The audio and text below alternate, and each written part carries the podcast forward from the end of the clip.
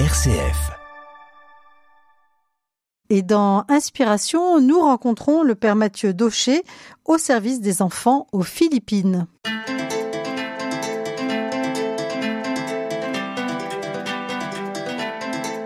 Inspiration, Laetitia de Traversée. Avez-vous vu le film Sacerdoce de Damien Boyer qui nous permet de rencontrer cinq prêtres aux missions et aux profils très différents? Le Père Mathieu est l'un de ces cinq prêtres et nous avons la joie de l'accueillir dans nos studios. Alors Père Mathieu Daucher, vous êtes directeur de la fondation ANAC TNK à Manille qui vient en aide à des enfants des rues aux Philippines depuis plus de 20 ans. Je crois que ça a été créé en 1998. Exactement, 25 ans. En fait, c'est 25 ans cette année. Merci d'être avec nous pour euh, fêter cet anniversaire. C'est une grande joie. Merci de m'inviter. Alors, on va revenir, si vous le voulez bien, sur la jeunesse de cette aventure. Vous êtes entré au séminaire euh, à Ars en 1995, à 20 ans, pas très loin de Lyon. Qu'est-ce qui vous a amené à aller aux Philippines en mission, euh, donc en 1998, alors que vous vous définissiez, je crois, comme un Versaillais casanier? Oui, un Versaillais même caricatural. Eh bien, ça va certainement vous décevoir un petit peu, mais ce qui me fait me partir à Manille, c'est l'orgueil. Puisque étant au séminaire à Ars avec des amis séminaristes, ils me disent toi, le Versaillais, tu n'es pas capable de partir euh, en mission. Cap ou pas cap? Cap ou pas cap, c'est pas possible. On peut pas me faire ça. Évidemment que je leur dis, mais bien sûr que si, tout en pensant euh, au fond de mon cœur que non, effectivement, j'en suis pas capable. Mais l'orgueil prenant le dessus, je pars avec deux amis séminaristes en 98 pour rejoindre un prêtre jésuite et un laïc pour la fondation de l'œuvre Amani qui a commencé donc en 98 sur différents programmes pour les enfants les plus défavorisés de la ville. Alors, qu'est-ce qui se passe? Vous arrivez à Manille. Quelle a été votre réaction quand vous avez rencontré euh, ces enfants?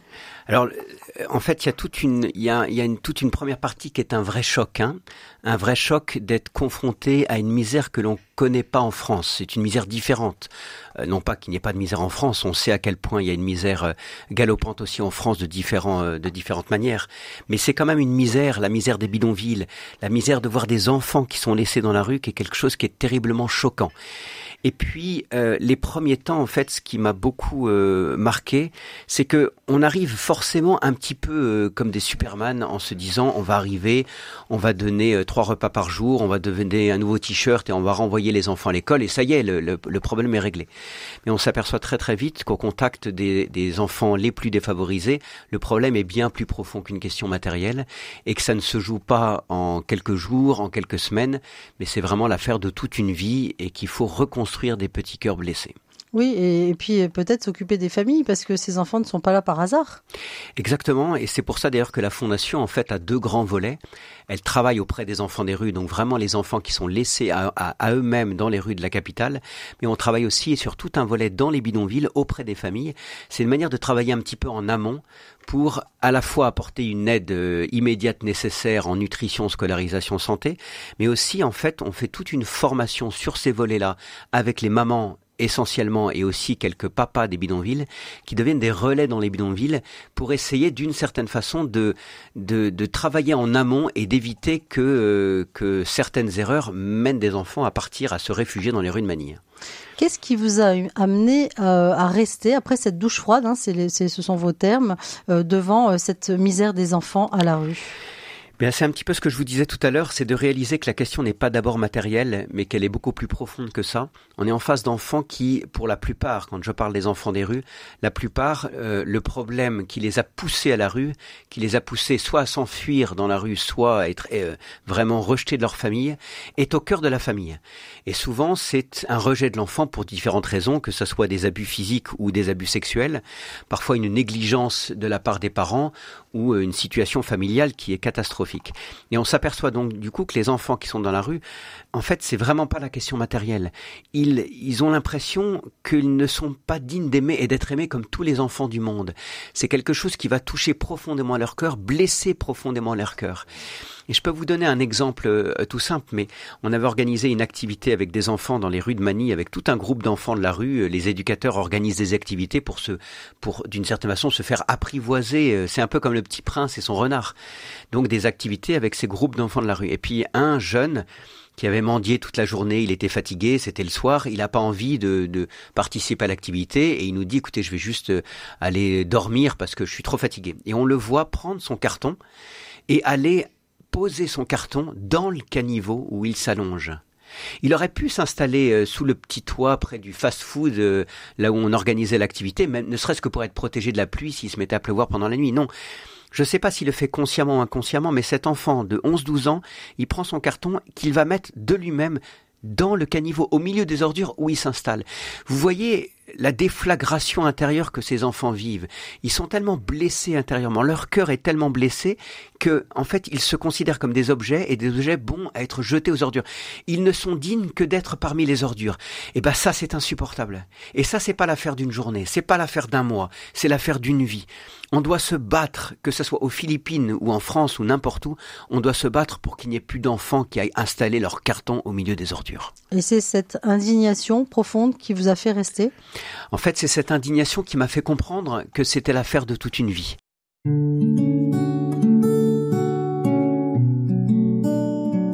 Résilience et espérance, c'est le message que vous voulez nous transmettre, Père Mathieu Daucher. Vous qui êtes directeur d'Anacteank, une fondation qui accueille des enfants euh, des rues à Manille, aux Philippines, depuis plus de 20 ans et qui est venue en aide à plus de 60 000 enfants, je crois. C'est ce que j'ai vu. C'est l'estimation euh, qu'on arrive à faire entre les enfants des bidonvilles et les enfants des rues passés par la fondation, effectivement.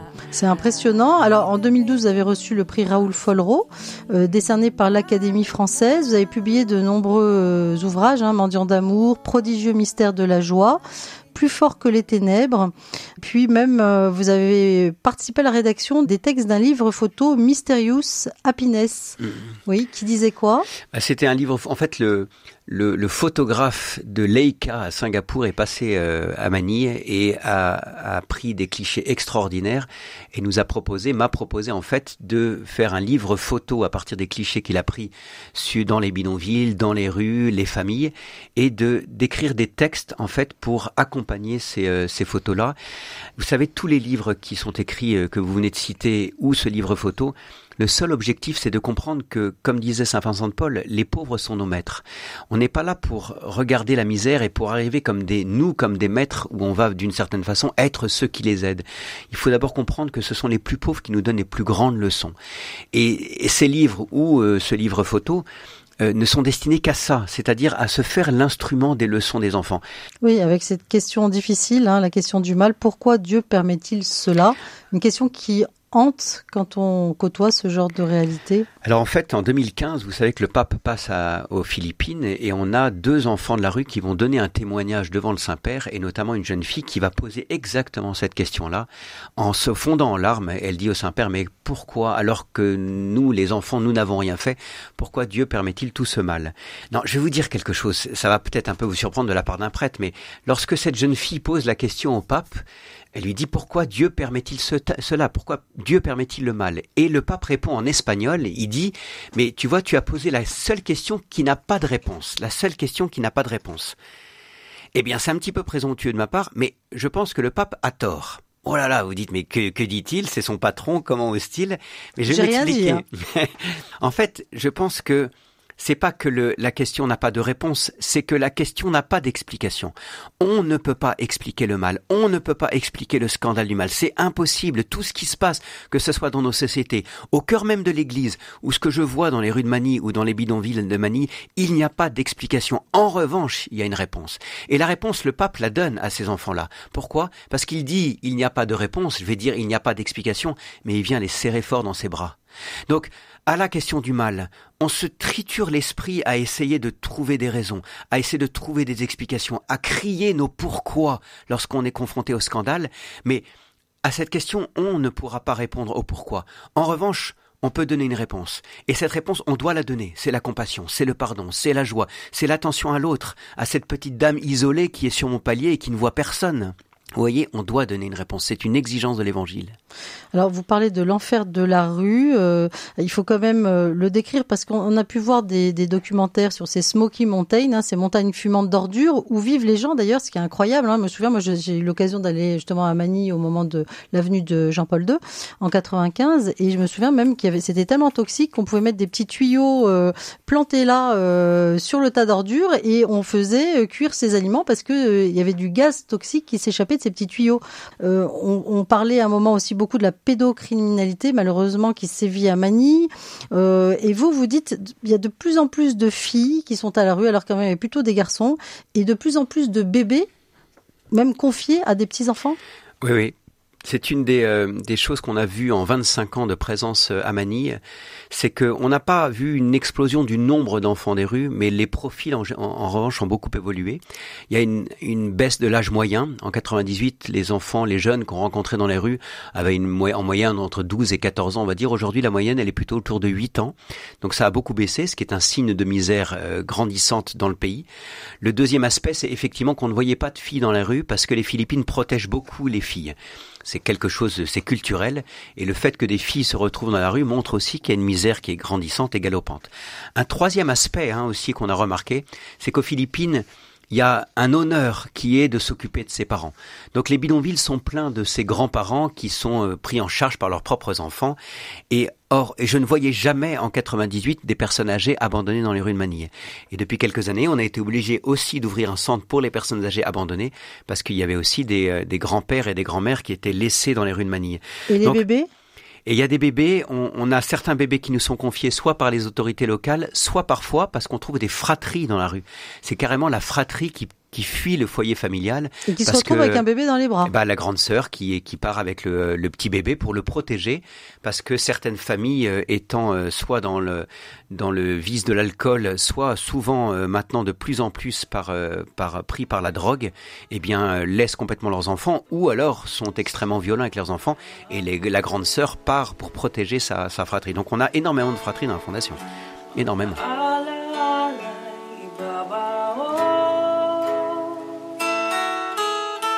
Inspiration. Redonner du souffle à sa vie. Entre résilience et espérance, nous cheminons avec vous, euh, Père Mathieu Daucher, vous qui êtes directeur de la fondation ANAC TNK, qui aide des enfants des rues à sortir de la misère. Alors vous proposez euh, plusieurs choses dans votre programme, lesquelles? Alors, dans le programme de la Fondation, on a en fait des profils qui sont très très différents ce sont les profils d'enfants des bidonvilles ou chiffonniers qui, eux, vivent avec leur famille. Hein. Et puis on a un deuxième profil qui sont les enfants des rues. Mais attention, je parle bien des enfants des rues au sens le plus strict du terme, c'est-à-dire non pas les enfants qui sont envoyés par leur famille dans les rues pour vendre des, euh, des bonbons ou des, euh, ou des petites fleurs ou des journaux pour apporter quelques pécules à la famille, non pas non plus les enfants qui vivent dans la rue avec leur famille, qui sont ce qu'on appelle les familles de rue, parce qu'à ce moment-là, ils sont encore avec leur famille. Non, on, on, on travaille avec les, ce qu'on appelle des hardcore, c'est-à-dire des enfants qui ont qui coupé le lien familial, qui ont quitté le foyer familial, et toujours pour des raisons extrêmement graves. Alors pour ce qui est des enfants des rues, il y a tout un, un processus qui est de leur faire d'abord quitter les, les, habitudes de rue, ce qui est euh, ce qui est très difficile, pour petit à petit les remettre sur le chemin de, de l'école. Mais encore une fois, je vous le redis, il y a tout cet aspect-là que l'on doit mettre en place pour leur donner un avenir meilleur, mais il y a quelque chose de beaucoup plus profond qui se passe. Ce sont, c'est de penser les blessures de cœur blessé. Oui, vous dites que ces enfants sont des morts vivants, des zombies. Vous avez 200 éducateurs de rue, mais comment est-ce qu'on aide un enfant à, faire confiance alors qu'il a été quelque part trahi par les adultes? Eh bien, euh, encore une fois, c'est vraiment euh, d'apprivoiser en fait les, enfants et de se laisser apprivoiser. L'image du petit prince de Saint-Exupéry est remarquable hein, avec son renard, où c'est vraiment de faire un pas après un pas, parce que ces enfants ont été trahis par l'adulte ils ont été trahis par l'adulte. Donc ils ont un, regard sur l'adulte qui est forcément méfiant. On a certains enfants qui ont été tellement trahis par l'adulte, euh, ceux qui ont été abusés par les adultes, qui ne supportent pas d'être approchés par un adulte. Oui, adulte égale euh, danger mortel. L'adulte, c'est le traître. L'adulte, c'est celui qui promet et qui ne tient pas. L'adulte, c'est celui qui attire et qui abuse. L'adulte, c'est celui qui, qui, qui détruit ma vie. Voilà, c'est vraiment l'image qu'ils ont. Donc cette confiance, il faut la reconstruire. Et la seule moyen de reconstruire cette confiance, c'est de leur faire comprendre que dans le cadre de la fondation, ils vont être dans une atmosphère aimante et protectrice. Est-ce que vous pouvez nous donner un, exemple, euh, peut-être une histoire d'un enfant qui vous a marqué euh, et qui a réussi à reprendre pied dans la vie? Alors il y en a un euh, qui me vient euh, spontanément à l'esprit. Euh, Jimmy est un enfant qui a vécu les pires choses. Il a perdu ses deux parents en l'espace d'un an dans des conditions dramatiques pour les deux parents. Et il a été confié à une famille des bidonvilles qui habitait dans le même bidonville qui a utilisé Jimmy comme un esclave. C'est-à-dire qu'ils avaient en fait un esclave gratuit à la maison qui pouvait tout faire. Donc le seul moyen qu'il a trouvé c'est de s'enfuir et de se réfugier dans la rue. La rue est devenue un refuge. Arrivé dans la rue, il était avec un groupe d'enfants des rues, il a été approché par un prédateur qui emmené dans un parking voisin et l'a abusé sexuellement. Jimmy est détruit. L'adulte, encore une fois, est le traître. Il ne supporte pas d'être approché par un adulte. Nous, les éducateurs, vont à la rencontre de ce groupe et, euh, et, Jimmy est très sympathique, mais il ne supporte pas d'être approché par l'adulte. Donc il participe aux activités parce que le groupe d'enfants et des rues est là, mais il vient même parfois à la fondation, mais juste une nuit, deux nuits, juste pour avoir un nouveau t-shirt, prendre une douche et repartir. Et euh, au bout de quelques semaines, on reçoit un coup de téléphone du groupe d'enfants de la rue qui nous disent venez vite, Jimmy a été renversé par une voiture.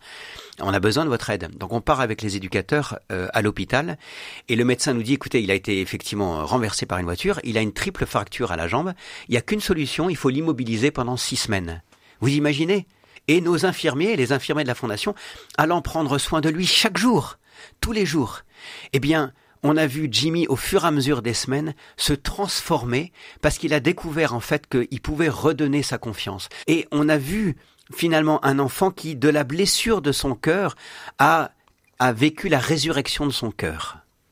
Vous dites que malgré ces, énormes blessures, euh, les enfants sont joyeux. Alors ça, rejoint le thème hein, qu'on parcourt avec vous, euh, résilience et espérance. Euh, où est-ce qu'on trouve cette joie, cette espérance Et est-ce que là-dedans, les, enfants sont un peu nos maîtres? Alors, il y a un premier mystère profondément mystérieux qui est de se dire comment ces enfants qui ont vécu les pires choses, qui ont été exposés aux pires dangers, sont capables d'une joie aussi authentique. Et là, euh, c'est une réflexion euh, en voyant ça que je comprends de la manière suivante. Je pense qu'il y a trois niveaux de la joie. Il y a un premier niveau de la joie qui est une joie qui est qui est très égocentré, qui peut être tout à fait légitime, mais c'est ma joie à moi, voilà, euh, c'est tout ce qui provoque ma joie personnelle. Bon, très bien. Mais il y a une deuxième joie qui déjà est très évangélique, c'est de s'apercevoir que notre joie va être beaucoup plus intense lorsqu'on la donne. Parce que quand un enfant est capable de pardonner, il donne en fait à la personne devant lui quelque chose qui va provoquer son propre bonheur. Et puis je crois qu'il y a un troisième niveau, euh, niveau de la joie, mais qui est profondément mystérieux, qui est spirituel, c'est lorsqu'il y a une profonde union avec le Christ. Et ça, c'est la réalité des enfants. Pourquoi? Parce qu'ils partagent sa souffrance. Lorsque je vois un enfant abandonné dans les rues de Manille, je vois le Christ abandonné dans les rues de Manille. Lorsque je vois un enfant abusé, c'est le Christ qui est abusé. Eh bien, ces enfants sont tellement unis au Christ dans sa souffrance qu'ils partagent inévitablement sa joie, sa paix, son espérance. La fondation peut être cet instrument-là. Mais il y a une union qui est quand même mystérieuse et qui nous dépasse complètement. Alors, vous parliez de cette dimension de la joie un peu surnaturelle qu'ont ces enfants. Elle est déjà là, cette joie, quand ils sont dans la rue? Alors, euh, le peuple philippin est un peuple joyeux, hein. donc on a de la chance, on part vraiment avec euh, avec des enfants qui ont cette spontanéité. Néanmoins, euh, lorsque vous voyez les enfants dans les rues de Manille et que vous voyez les enfants à la Fondation, vous êtes pris par cette joie étonnante et très authentique que vous rencontrez dans les centres. Toutes les personnes qui viennent nous visiter à la Fondation repartent en nous faisant cette réflexion-là, en disant mais c'est extraordinaire la joie qui règne dans les centres. Et ça c'est quelque chose qui nous dépasse et qui m'émerveille encore après 25 ans, heureusement d'ailleurs. Mais je m'émerveille de ça, de voir que en fait le bon Dieu vient travailler au fond des cœurs et vient euh, révéler véritablement par les plus pauvres, par les plus petits, l'essentiel, l'essentiel qui marque nos vies. Ces enfants sont, sont profondément heureux. Ils souffrent, hein, mais ils sont profondément heureux. Oui, alors vous dites, euh, on doit juste créer le cadre pour laisser faire euh, Dieu. Hein. C'est le Seigneur seul qui sait s'engouffrer dans les failles des cœurs. Alors de quelle façon est-ce que vous proposez cette dimension spirituelle à ces, euh, à ces jeunes? Vous voyez, euh, cette question, elle est très importante parce que ça fait 25 ans qu'on travaille auprès des enfants des rues en essayant de mettre tout en place pour essayer d'aider ces enfants, de les protéger. Et on continuera. On fera tout pour essayer de les sortir de la rue, pour essayer de les protéger. On fera tout et on ne se découragera jamais, même s'il y a des grands moments de découragement. Pourtant, je sais que on a beau tout mettre en place, l'essentiel qui se passe au fond des cœurs, je ne le maîtrise pas. Aller penser les blessures de leur cœur, ça, je ne sais pas faire. Seul, seul le bon Dieu sait faire.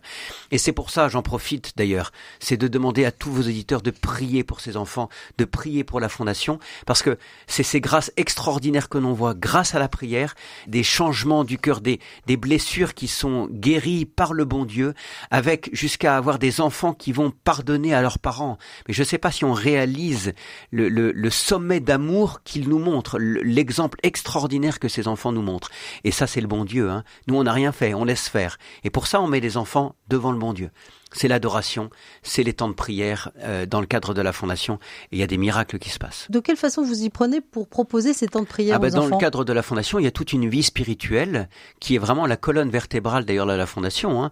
Ils ont des temps d'adoration, des temps de prière, des... eux-mêmes sont demandeurs. Hein. Eux-mêmes sont demandeurs. Euh, la, la, la, chapelle n'est pas suffisante. On a 450 enfants actuellement dans les foyers pour enfants des rues.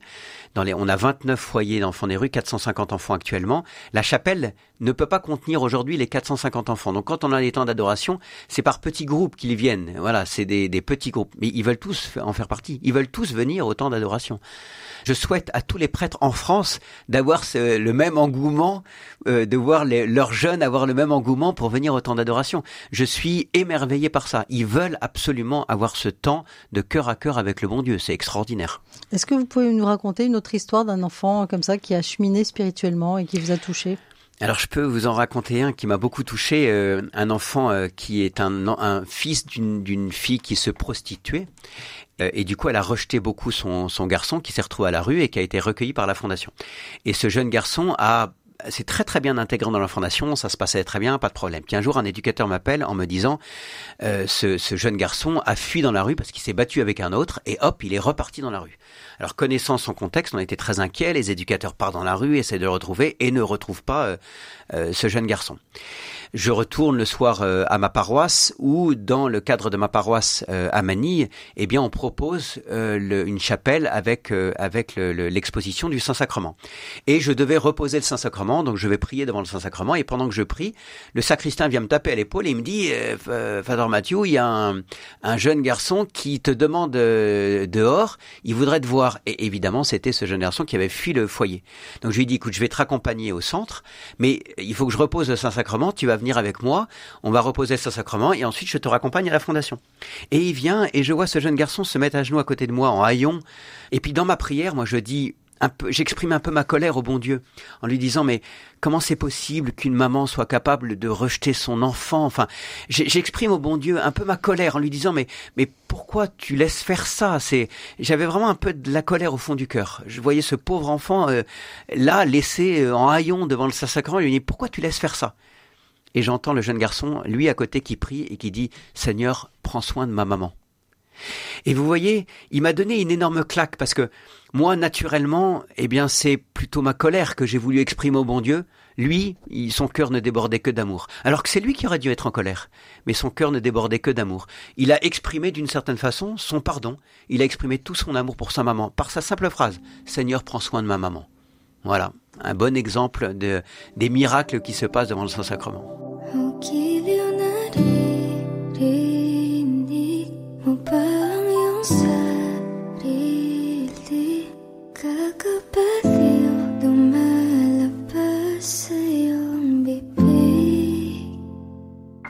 Résilience et espérance, c'est la leçon de vie que vous recevez au contact des enfants des rues à Manille. Père Mathieu Daucher, vous qui êtes directeur de la fondation euh, ANAC TNK.